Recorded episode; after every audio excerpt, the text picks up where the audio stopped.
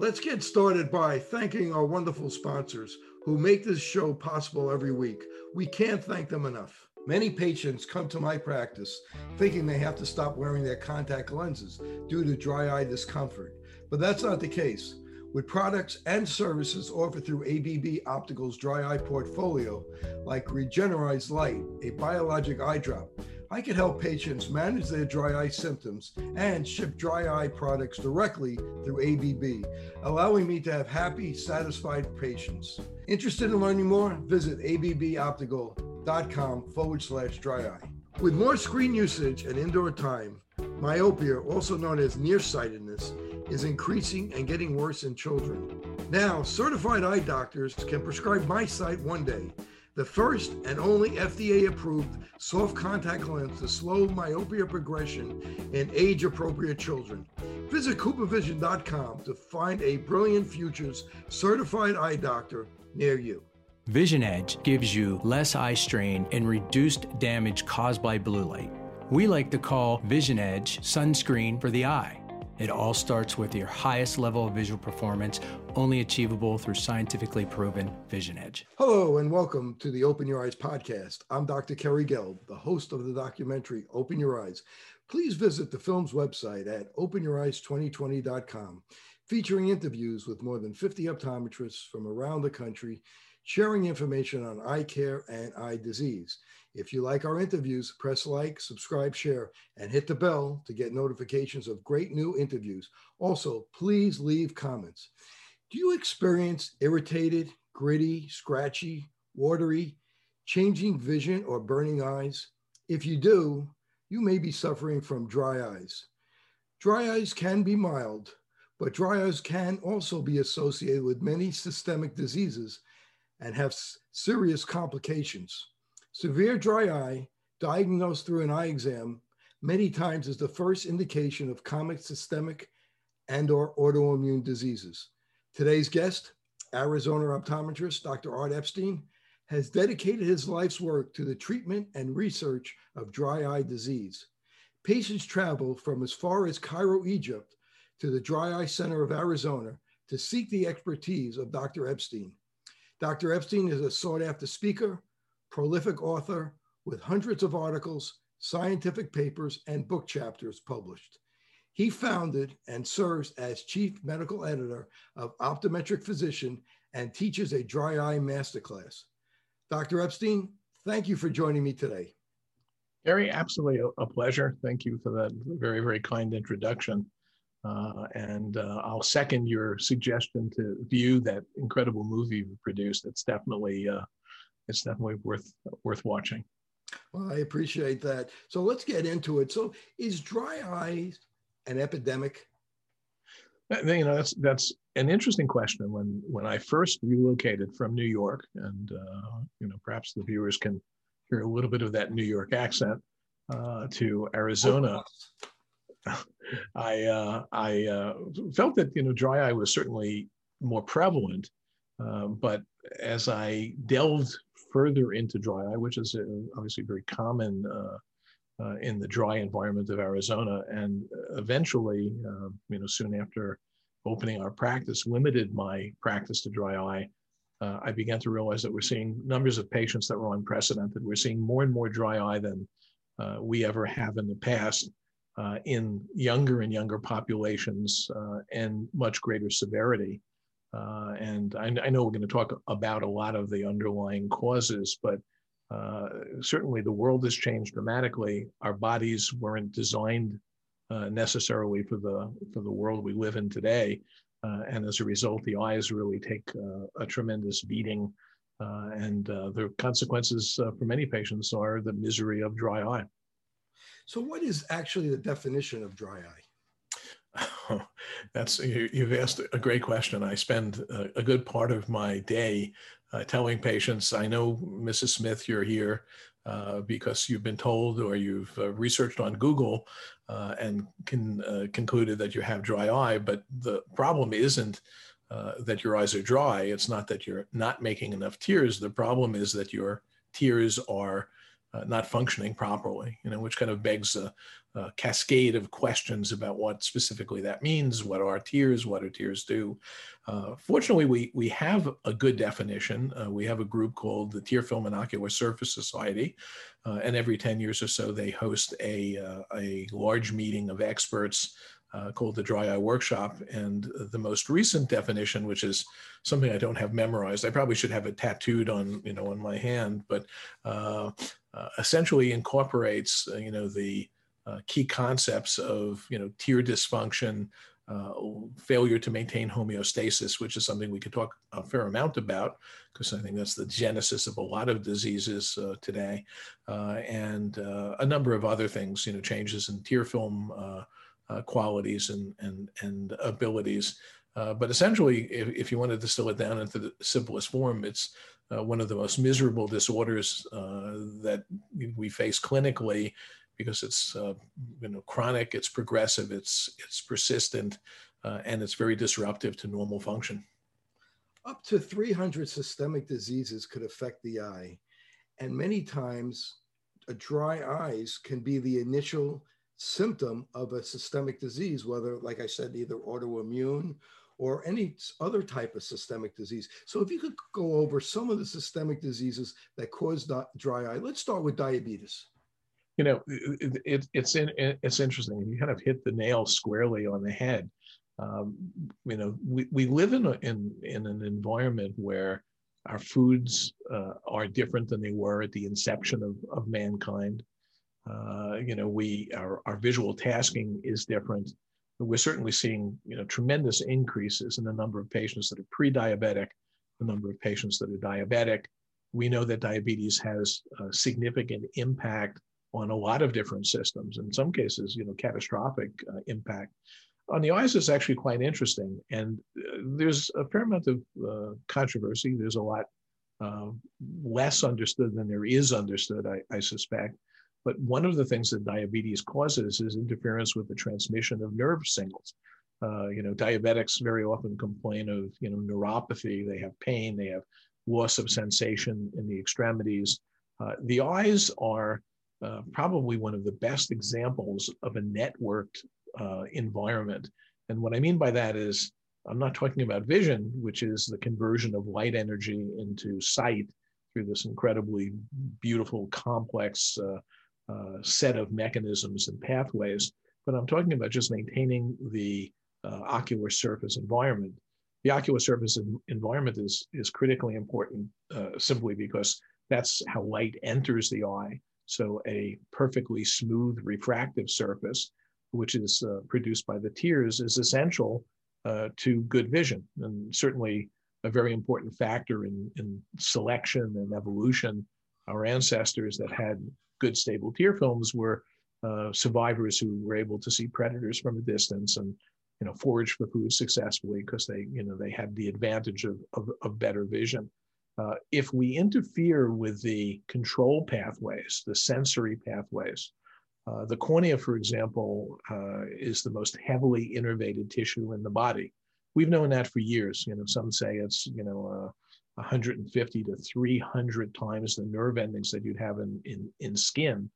Uh, you know, nothing happens in nature uh, by accident. You know, that wasn't like something, oh, I'm, I'm just going to give the cornea more nerves than I'm going to give the rest of the body so it can feel a, a piece of grit more, uh, kind of more uh, uh, annoyingly.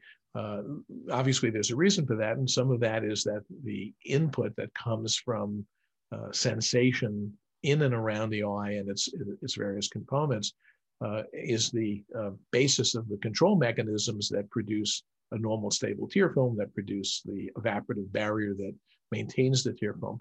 So diabetics tend to have a lot more problems with dry eye, and, and probably in large part because uh, there's significant interference with uh, that that transmission of, of information, both in both ways, both in terms of sensory and effector or, or control mechanisms. Very interesting. I mean, the cornea is the front part of the eye. So for people that are watching, uh, how about autoimmune disease? If we're looking at rheumatoid arthritis or lupus or Sjogren syndrome, how do, why do those people get dry eye? And what percentage do you think of those people do get dry eye? You know so this this is probably one of the most interesting questions today. And and you know uh, as as you know and um, hopefully your view your viewers won't find out during this episode you know i can i tend to to be very plain spoken. I say what i think. Uh, sometimes people like it sometimes people don't but you know you, what you see is pretty much what you're going to get. Um, inflammation has been implicated in dry eye you know for quite some time really with the genesis of uh, some of the commercially successful anti-inflammatory medications the reality is um, not all dry eye is associated with inflammation. Most dry eye, the mundane routine, if you will, not that there is such a thing, uh, but you know the garden variety forms of dry eye really represent a failure of the systems that maintain normal function from working. You know, so uh, and you know we'll talk probably a little bit about meibomian gland function because that's a, a, major contributor to function and dysfunction.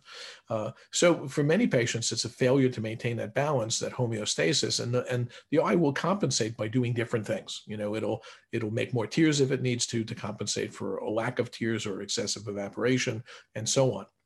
When we get into uh, systemic disease, you know, uh, rheumatoid arthritis being a, a, great example. Uh, rheumatoid arthritis is a nasty, miserable autoimmune disease where the body attacks itself. You know, typically it attacks joints in, in a characteristic way. Rheumatologists certainly are, are very familiar with that disorder. Uh, again, you know, like many things in, in medicine, it's not fully understood, but we have certainly a better idea of what it is and, and, and how it's managed now than we have in the past.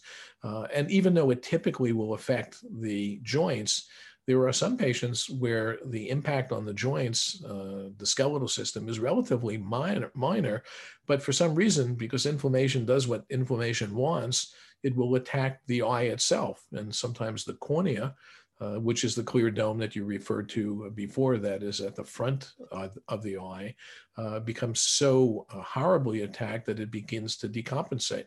And we see, you know, loss of structure, what we call uh, punctate keratitis or you know surface damage, surface staining, uh, and uh, this can be extremely painful, very disruptive to vision, uh, can lead to progressive inflammation. So inflammation begets inflammation, uh, and uh, I've had patients, you know, as I think back over my career, the patients where I've been afraid, you know, and and I believe in taking it home with you. Uh, you know, I don't, you know, some people say, well, you should always leave it in the office. And it's probably healthier to do that, but it's, that's not me. Uh, but the patients I worry most about, uh, and that group would include patients with rheumatoid arthritis. You know, I have one in particular that I literally nursed back uh, to, you know, to function. In fact, I, you know, see her now every three months. I used to see her every day, every, you know, every other day for a while and then every week. Uh, and uh, it's because rheumatoid arthritis is a nasty, a nasty condition that uh, can attack the eye and uh, provo- and provoke more inflammation locally as well as this uh, systemic inflammation. Uh, Sjogren syndrome is another interesting one that you mentioned, and that's a uh, disorder that was first described by uh, Sjogren, who was a physician in the 1920s and 30s, who uh, was the first to really recognize dry eye as an entity. Uh, the dry eye that he was describing was inflammatory dry eye. And again, that's an inflammatory autoimmune disease that happens to attack the moisture producing glands in the body, which involves both the eye, and the eye is dry in, in that situation, the, the mouth, and uh, so on, you know, even skin and, and, and other areas. Uh, and that very, very difficult to treat. Uh, lupus, again, another uh, autoimmune disease that affects uh, a number of different structures, a great masquerader in many ways, but can sometimes just affect the eye in and of itself, even though it can affect the rest of the body. And those patients need to be treated aggressively with anti inflammatories because inflammation needs to be controlled. In contrast to the inflammation that occurs as part of the body trying to fix a problem that it can't manage locally through control of you know, functional mechanisms. It can invoke inflammation. That's generally mild uh, compared to the autoimmune inflammation that we see in dry eye. What's interesting in thyroid disease, whether we're talking about Hashimoto's or, or we're talking about Graves' disease, uh, dry eyes are common in people with thyroid thyroid disease, thyroid eye disease, this showing that there may be a hormonal component. And if yes. you speak to that. Yeah, you know, it's interesting. You know, some of these diseases are very, very complex, and uh, uh, the complexity is from a, you know, uh, an academic, you know, and, and, a clinical perspective. I think fascinating, uh, but unfortunately for patients, you know, fascinating sometimes means, you know, absolutely miserable. You know, so thyroid disease can alter uh, the uh, exposure of the eye to the environment, and you know, one of the things that the eye needs to do is maintain uh, control over the amount of exposure because that in turn uh, controls the amount of evaporation and the you know interface between uh, the tears and the outside environment. Uh, interestingly enough, uh, the tear film, one of its main functions is to serve as a normal environmental barrier uh, against incursion from the outside. The same way the skin is essentially a wetsuit that keeps us from dehydrating in you know the miserably dry uh, weather in Arizona. Uh, so thyroid disease, number one, can affect that. Thyroid, thyroid disease can also uh, in, invoke inflammation. And when we talk about inflammation, very often uh, the areas of attack uh, not only are the surface, but also the lacrimal glands, the glands that produce the aqueous or water component of the tears.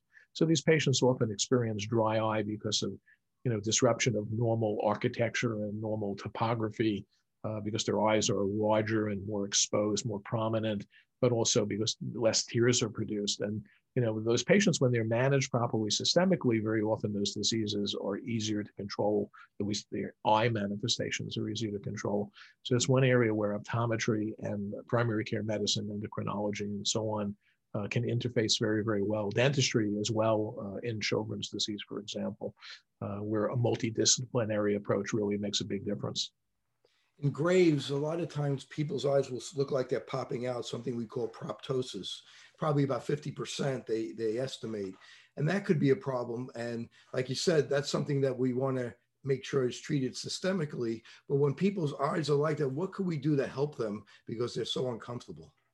Well, you know, that's that's that's a very very good question because nothing is ever simple. You know, one of the things you learn as you become more experienced clinically is that sometimes the simple uh, is actually very complex, and the complex actually is a, a, an opportunity to to learn.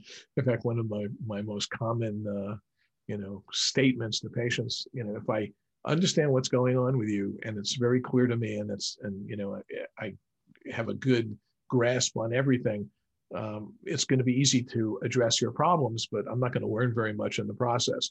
If you really confuse me and things just don't make sense, I'm still going to address your problems because I don't really have a choice. That's what I do, but I'm going to learn a lot in in the process uh, of doing it. Uh, so, uh, in a case uh, where you have a significant amount of proptosis, you have to attempt as best you can to reestablish the normal barriers. So, you have to go back to basics. You know, how does the eye uh, maintain structural integrity, at least in, in, relative to the outside environment? Well, what's the tear film? How does the tear film work? Tear film is actually very, very complex. Uh, and the tear film is a structure like um, any structure that uh, your listeners uh, would be familiar with, like a house.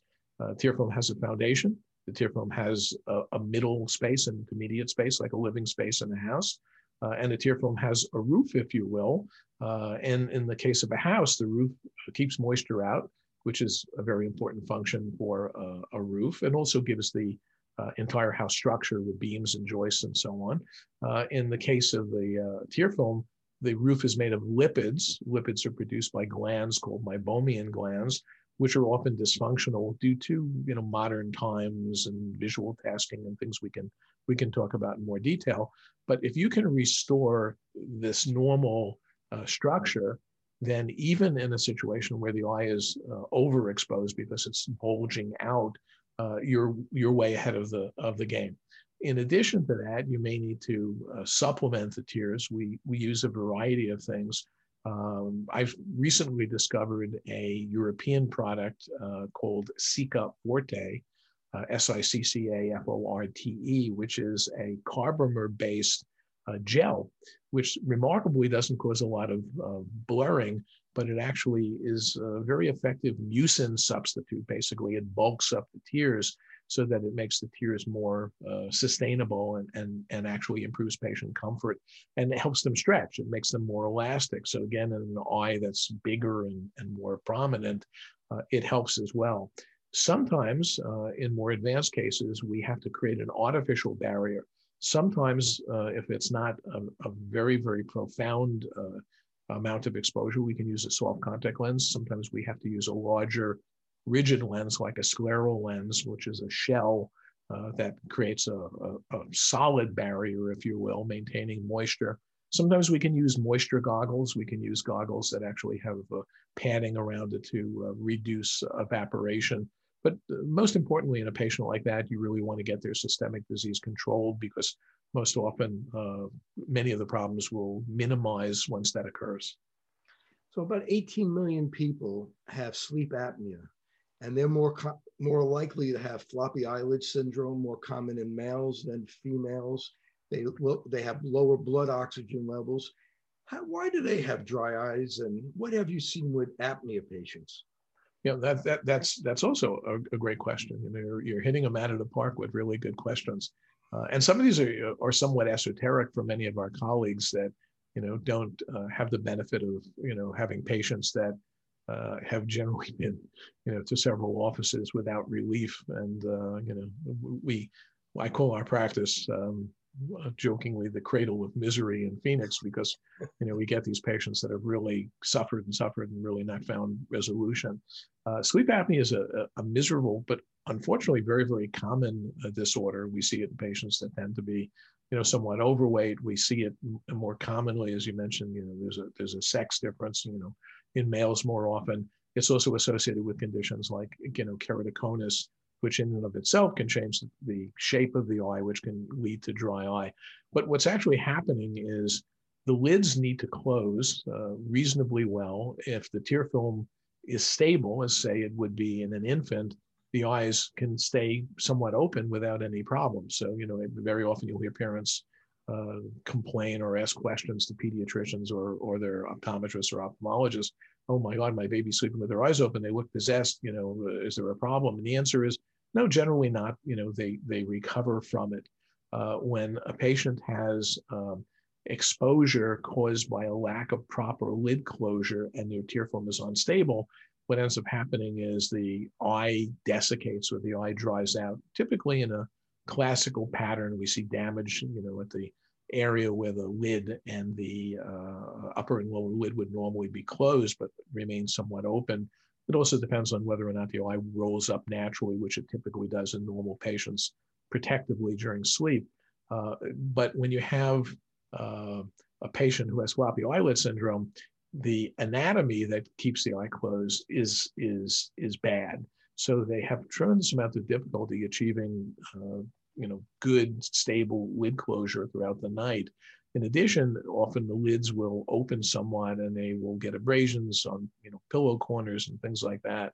Uh, so those patients have a much higher proportion of what we would put in the bucket of dry eye because of just a lack of normal anatomy and function of, of the lids, which are uh, important. And there's one, one other quick thing that I'll mention. The lids are the most effective pumping mechanism we have for some of the elements that maintain a functional stable tear film. And when you have essentially floppy, you know, really not effective lid function, uh, you probably reduce meibomian gland clearance and meibomian gland function, which contributes to that as well. And the patient can lay in bed and they, they could, their head could hit the pillow and their eyelid could just flip up and they could wind up scratching the front of their eye. Yeah, which they do, and and actually sometimes they'll initially present as an emergency, you know, with it with an abrasion that they'll get in the middle of the night. Uh, sometimes those patients will come in and say, you know, I, when I wake up in the morning, I literally have to pry my eyes open, you know, using my fingers, you know, because my eyes are so dry and sticky that uh, they won't open on their own. It's just too painful for me to do that. I actually have to, you know, kind of pry them open and you know hope for, for tears to start forming. At Allergan Eye Care, their goal is to protect and preserve vision. It's not just what they do, but it's who they are. They've been creating innovative products and services for providers and patients for over 70 years, and they continue to push the boundaries of what's possible in eye care each and every day. Macular degeneration is a leading cause of vision loss, with 15% of Americans being at risk or already affected. Scientific evidence proves that by using mesozeaxanthin, lutein, and zeaxanthin together replenishes the macular pigment and promotes healthier vision. This formula comes in only one product, MacuHealth. How about for our patients who are using a CPAP machine and that's drying out their eye? Yep. Yeah, CPAP CPAPs are the are, are the, the devil's work, uh, you know, for for dry eye patients. You know, it also depends on the generation and you know how it's fitted. Uh, if it's fitted properly and it's a newer generation CPAP, generally we have less problems. Uh, but CPAPs will often not seal properly, and if you have floppy eyelid syndrome, which is very common in that group, as you as you astutely noted, uh, you end up with air blowing uh, over the eye in a plane, drying. That, uh, and what I mean by plane, you know, plane this way, not flying plane. Uh, they, you know, they just it just dries them out terribly, and it can actually do a significant amount of damage. a company called Eye Eco makes a uh, goggle, a silicone goggle, which conforms nicely to the shape of the eye and actually has little uh, extended flaps that uh, you uh, can put the CPAP over so that blows air over the clothes or actually blows air over the goggle instead of blowing it into the eye. Uh, and uh, that works well for some patients. Allergies and asthma patients are at greater risk for dry eye. They complain of dry eye and their medications that they take. If you could go over that a little bit. Yeah, no, that's that that's spot on. Uh, first of all, allergy, you know, is the gift that keeps on giving with uh, with dry eye, and, and, essentially what I mean, uh, you know, by that is uh, one of the first things we learned years and years ago before we had really good allergy medications is to dilute the tear film, uh, you know, contents with artificial tears. You know, so it was like a first line uh, allergy medication, you know, prior to effective pharmaceuticals. Uh, so the volume of the tears uh, is an important uh, protective factor against allergens, uh, which uh, can cause reactions that are somewhat dependent on the concentration of the allergen. So if you if you have dry eye and you're allergic, it's going to be worse because you don't really have the you know protective ability of a of a tear film and the drainage of the tear film, you know, a functional tear film to to wash that away. in, in addition, uh, you know, patients who have asthma also you know tend to have significant amounts of allergy uh, as well. Plus, as you as you know, the medications often are drying, uh, so you have less production of the aqueous or the watery component of the tears, which again contributes you know cyclically by uh, you know causing even more drying. So you know, kind of spirals out of control you know, fortunately, there are uh, newer medications, topical medications that work well uh, for many of these allergy uh, patients that don't produce drying. It's really the systemic medications, especially the older generation antihistamines that, uh, you know, will produce significant uh, drying. So those patients can generally be managed well, although they certainly, you know, have a, a raft of other problems. Other medications that could cause dry eyes, uh, such as hormones, estrogen, progesterone, some of the hypertension medications like hydrochlorothiazide. You could talk a little bit about that, the retinoids. Yeah, I, I mean, we literally, you know, we, we have lists of medications that cause dry eye, and the, the medications uh, today are so ubiquitous. You know, if you go back a generation or two, uh, we we uh, had patients that really uh, were in better shape. Uh, you know, they they uh, were leaner. You know, the, the body uh, fat you know, was much much lower, so they were tended to be healthier. And then you know, I remember you take a history and you know, you know, uh, an elderly patient might have one or two uh, medications, maybe for hypertension or something like that.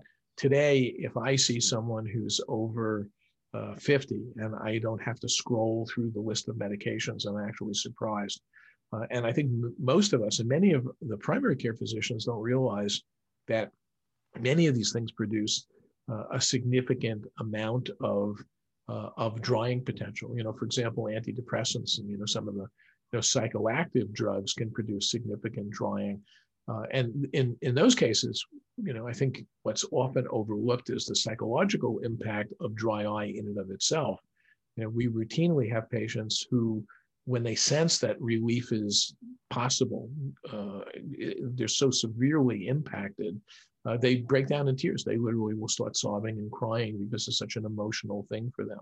Uh, and many of the routine medications that we take, you know, from antihistamines, as you mentioned, the hypertension medications, diuretics, certainly, uh, uh, you know, and and there's uh, other medications I'm not even thinking of right now that uh, you know produce drying.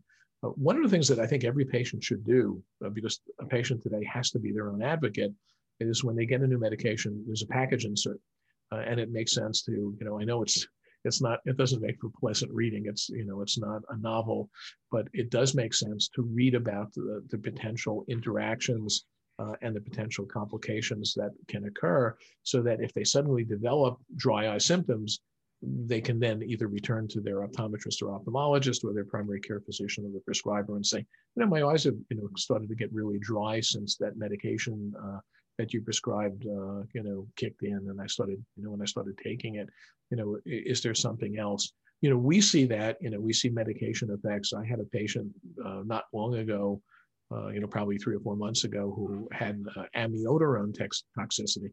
You know, it's a it's a drug used for cardiac problems. It hasn't been used a lot in years, but he happened to be on it, and he had this uh, verticillata, this whirl-like pattern in his cornea, which indicated toxicity, which is problematic uh, so, you know, of course, I sent him back to his cardiologist who was familiar with the complication. And that's an extreme example and, and not dry eye related, but, uh, you know, dry eye can be uh, nasty. And if it's already somewhat prevalent, somewhat present in the patient, making it worse uh, really is not, not a good thing. Even osteoporosis and migraines uh, sufferers are associated with dry eyes.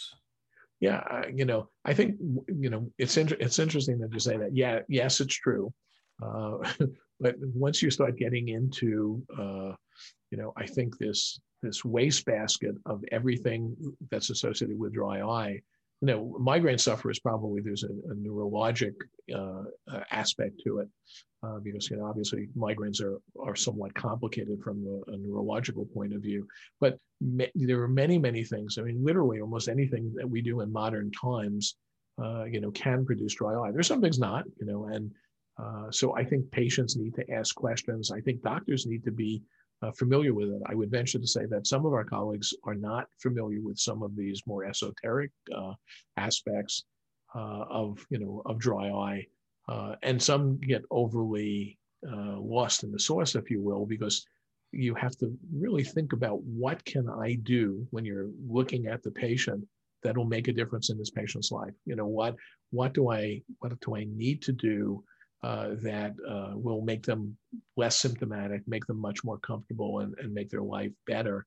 Uh, and you know, I can't take away their migraines, but I can stabilize their tear film. You know, same thing with Sjogren's. You know, many years ago, uh, you know, we talked about Sjogren's just a minute ago. It's a nasty, miserable disease. I had a patient that suffered from Sjogren's for over 20 years. It, it really had significant negative impact on her life. She came in with wraparound glasses. Her face was a mask of pain.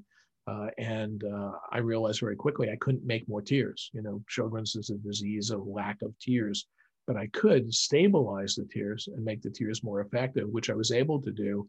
Uh, last I saw her was, you know, two or three years ago. Uh, she hasn't been back, and uh, I know the reason why is because she's doing fine. Last uh, two times I saw her, she was not wearing her wraparound glasses, and she was out playing golf uh, and you know she had her life back because you know I came up came up with a strategy for managing that. So you know to your point, lots of things uh, can be associated with dry eye, but from a clinician's point of view, as a, someone managing it, you have to realize uh, you know what what you can do to have positive impact on on on their clinical situation. One of the worst is chemo. Oh, yeah. Uh, in fact, you know, I'm really glad you mentioned it because, you, know, I think anybody who does what we do develops emotional ties to patients. Uh, and, um, you know, those emotional ties are very strong. And I think a lot of patients don't understand just, you know, how connected we are to them. Uh, several years ago, a, uh, a, a, lovely woman came in. She had just finished a course of chemo for metastatic breast cancer. Uh, and she was in utter misery. I mean, she was just in oh, just horrible agony. Very bright woman, owned a business, you know, successful, large business, uh, and was almost incapacitated. she had uh, virtually no meibomian glands. Chemotherapy, not every chemo uh, variation, but many forms of chemo will destroy the meibomian glands, which are essential uh, as um, you know manufacturing uh, uh, facilities for the lipids that create a stable tear structure. Uh, you know, they're they're you know manufacturing sites and storage tanks, if you will, for lipids that stabilize the tears. Uh, and what was interesting about her is that her tear film was extremely stable, which made absolutely no sense. Uh, and you know, I'm looking at her lack of glands. She's absolutely miserable. Uh, her tear film is stable as a rock. I mean, it looked like a perfectly normal tear film, which made you know so that made no sense. Uh, and then when I started examining her uh, using a slit lamp microscope, her tear film looked like gelatin. I mean, the tear film was so viscous that it was, uh, uh, uh, you know, it was incredible. I mean, it was on, I'd never seen a thicker tear film. And that led to a series of, you know, essentially epiphanies where I began to better understand what was happening. And this was a, an example of what I see now all the time because I'm looking for it and I recognize it eye was trying to write a chip. It was it was adjusting the manufacture of gel forming mucins to compensate for the lack of lipids.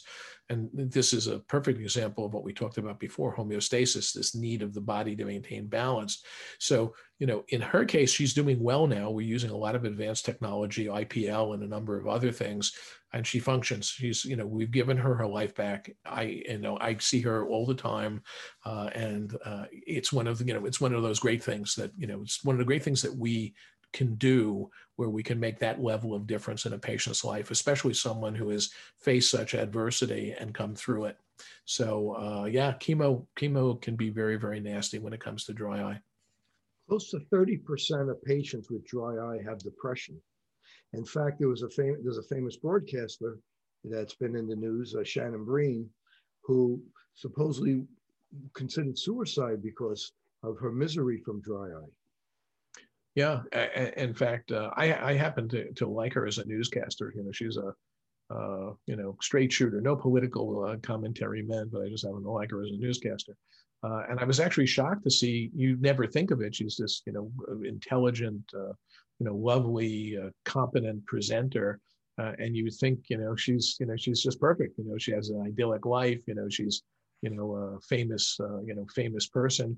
Uh, and uh, I was actually quite shocked to learn uh, that she suffered from severe dry eye. She also suffered from a related condition called recurrent corneal erosion syndrome, which was, you know, one of the, you know, major factors that I think was driving some of the depression because that's one of these incredibly uh, uh, nasty, mean spirited conditions where you go to sleep at night and you don't know if you're going to be woken up feeling like someone just jabbed you in the eye with a sharp uh, poker. Uh, and uh, finally, she found someone who figured that out and uh, is able to manage her dry eye.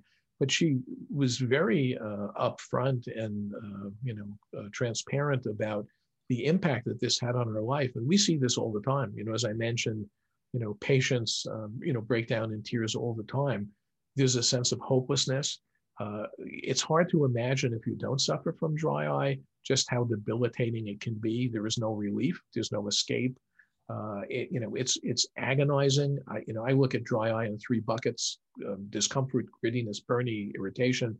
Uh, you know, similar, you know, somatic, uh, you know, discomfort elements. There's visual instability where the patients you know don't have a stable you know uh, uh, you know visual visual perspective. They can't look at a computer without you know blinking and you know struggling to focus. And then there's the aesthetic a- uh, aspect of it where the patients look like they haven't slept in weeks and uh, and this continues to mount and it's chronic and it's progressive. And um, many of our colleagues just aren't that in tune with this and they just hand out artificial tears, which basically do nothing, uh, and or maybe prescribe a medication that may not be helpful, or put in punctal plugs, which I don't think do very much. Uh, and the patient begins a cycle of you know increasing uh, helplessness because they're going to someone who you know should be helping and isn't helping in the way they need, uh, and eventually they hopefully find someone who can. But uh, we often see you know not only depression, but we see how it affects the entire family. Uh, you know, we see uh, you know husbands and wives coming along with them, and you can you can just see how disruptive this is. And the fact that it's dry eye, and everyone says, "Oh, dry eye, it's, you know, stop complaining. Just take some of these drops, and you'll be fine." you know, it kind of minimizes something that's not minimal for them. So it's, yeah, it's a big, big issue. You brought up that cancer patient who was producing cures that were like gelatin. Talk about the concept of homeostasis. I know that's something that you feel is very important in the treatment and the whole concept of dry eyes or the cause of dry eye. Right. You know, it, it, that's homeostasis, uh, Kerry, is, is, is a new, a new concept. Uh, my epiphany came before the definition. Uh, and at first, I didn't realize that the definition was, you know, in, in, in embraced my my epiphany. Uh, and uh, we can thank Kelly Nichols, who's uh, um, a colleague and the dean of optometry at UAB in in Alabama, uh, who's a brilliant researcher, and uh, she was in charge of the definitions committee for the DEWS 2 report. Uh, and I know she was instrumental in adding the concept of failure to maintain homeostasis. Uh, homeostasis was, um, was first described in the 1930s uh, by a physician from Harvard named Walter Cannon in a book called Wisdom of the Body. Although I think the concept had been around, but he was the first to really you know, focus on it. Uh, and uh, in a simplistic way, homeostasis uh, essentially describes what happens if you go out and you know to very cold weather without warm clothing. Uh, the blood shunts away from the periphery and moves to the core so that the heart and lungs can continue to function. Uh, and uh, if you're still cold, you know, you'll start to shiver to generate heat because the muscles, you know, as they start to work, uh, they'll produce heat. And the exact opposite in, you know, the summer in Arizona, you'll start to, you know, flush as your vessels dilate to bleed off heat and you'll start to sweat to create evaporative cooling in the eye, it's much more complex than that. And you know, I, have I've taken you know homeostasis essentially means that you know the eye is uh, under uh, you know a exquisitely complex uh, network of control and uh, uh, and sensory. I guess not procedures, but sec- sensory functions, so that everything remains in balance. So the uh, concept of homeostasis in my patient, there are uh, cells on the surface of the eye called goblet cells, and goblet cells produce mucins, which can produce gels. There are two different types of mucins. There's transmembrane mucins, which help anchor the tear film, create a foundation, and there's gel-forming mucins, which create cushions and and and uh, you know essentially uh, viscous uh, viscosity to the tear film normally, you know, they they are bit players in the overall tear film dynamic.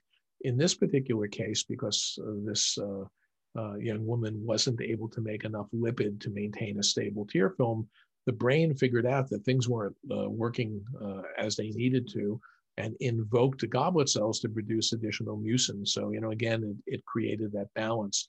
You know, as as I you know, as I kind of look at it, there is a dimensionality to how the eye functions. Uh, and the fact that every single system that maintains a tear film interacts with every other system, and I consider the third dimension. Most of us work in the first dimension, which is, oh, your eye is dry, here's a bottle of artificial tears.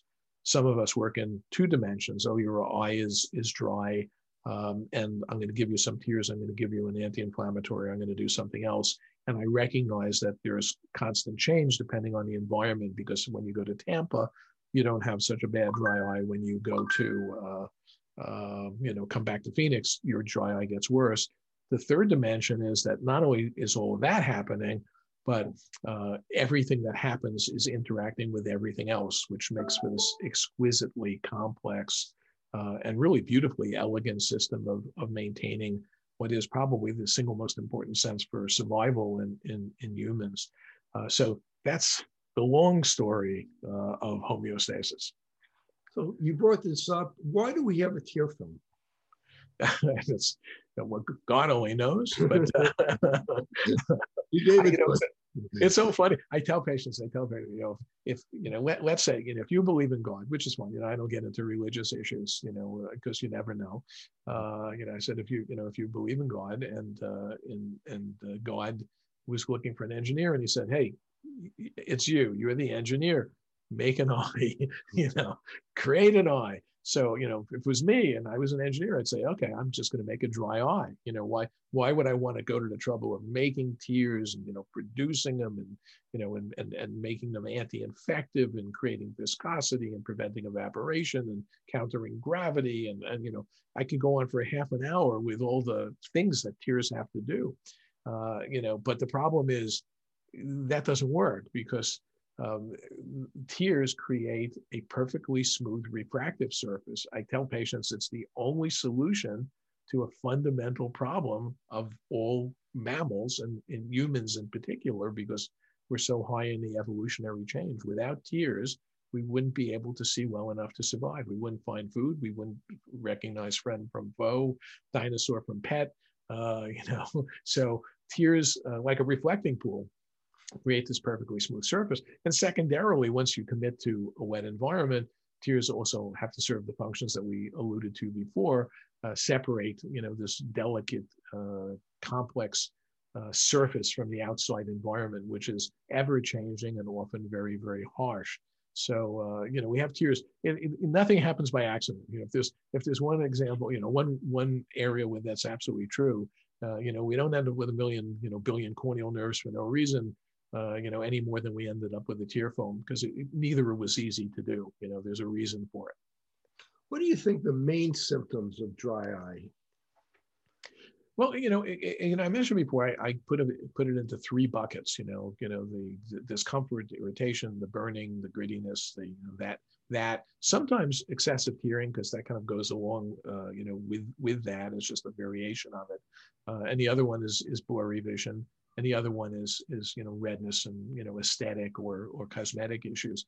Uh, the majority of patients I see uh, complain of discomfort. There's usually a little bit of column A, column B, column C.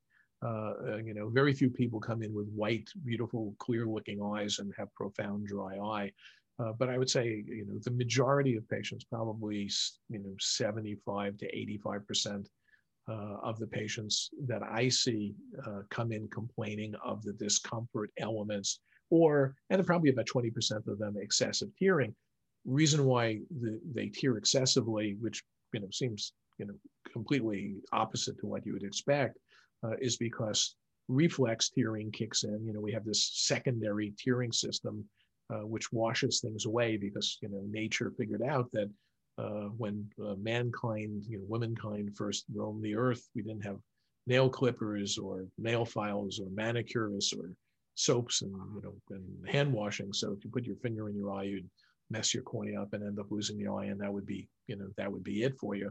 So we got uh, created with a uh, reflex tearing system to wash things away, and everyone's familiar with it because everyone's tasted their tears you know, whether maybe they were a baby when they cried or, or whatever, you know, it's salt water, uh, in contrast to the tears that I mentioned before, the uh, the uh, basal tears, which are structural in, in nature. So uh, definitely, definitely discomfort with the, the leading presentation that we see.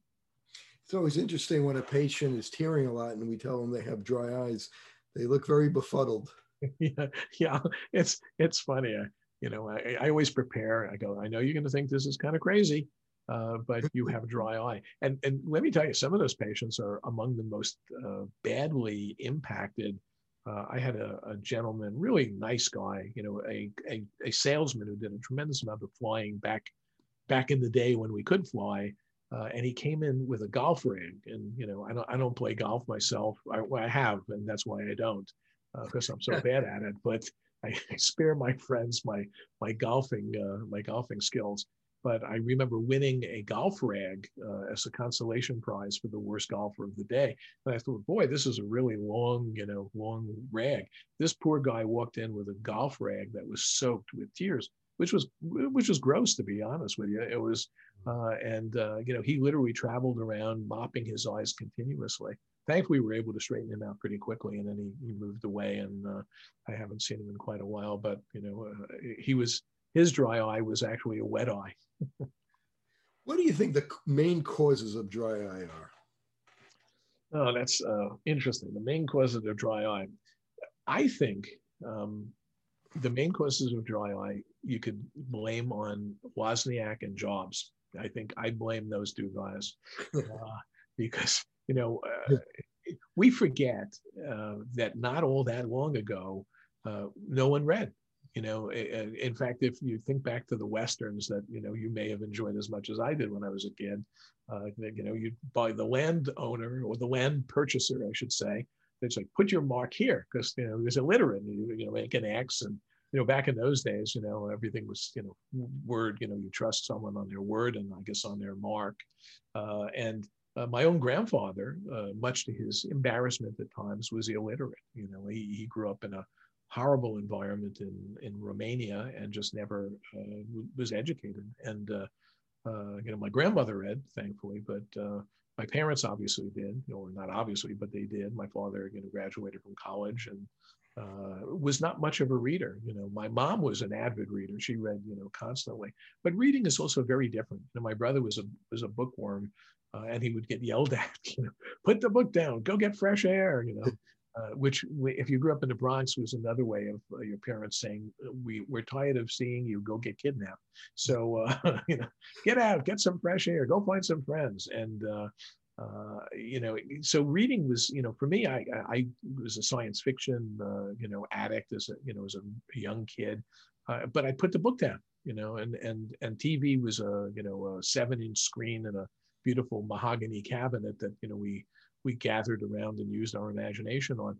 Uh, in 1977, the Apple II was introduced. It was the first commercial computer uh, on the market. There were others, you know, there were breadboard computers and things like that.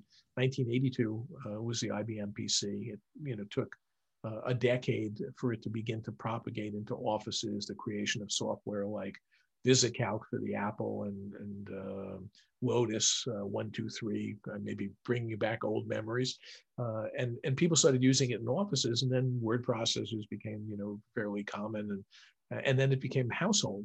Uh, about 12, 13 years ago, the iPhone was introduced, and suddenly computers were now traveling with everyone. Uh, you know, I haven't been you know in a restaurant in you know a, a year, but back back in my youth when I would, uh, you know, go to restaurants uh, and, uh, you know, be able to interact with people, you'd look around and, and you'd see, you know, married couples would, you know, be texting and reading news as they were having their dinner. You know, so we spend so much time uh, in front of computers and, and inputting information.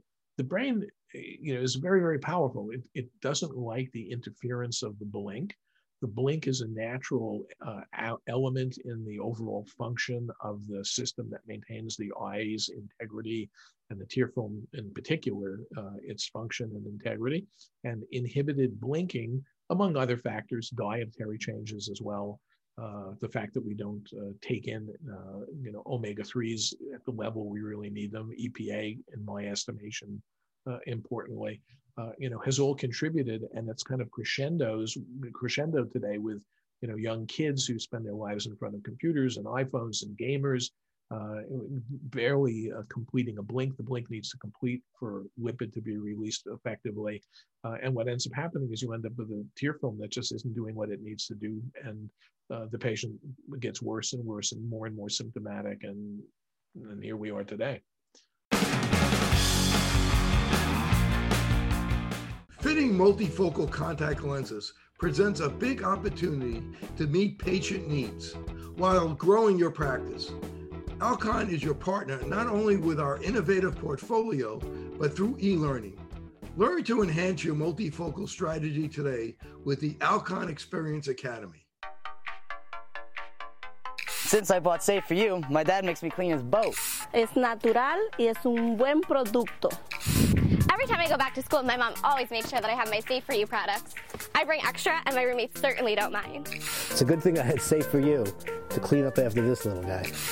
When my hands get dry, I like to wash them with Safe For You.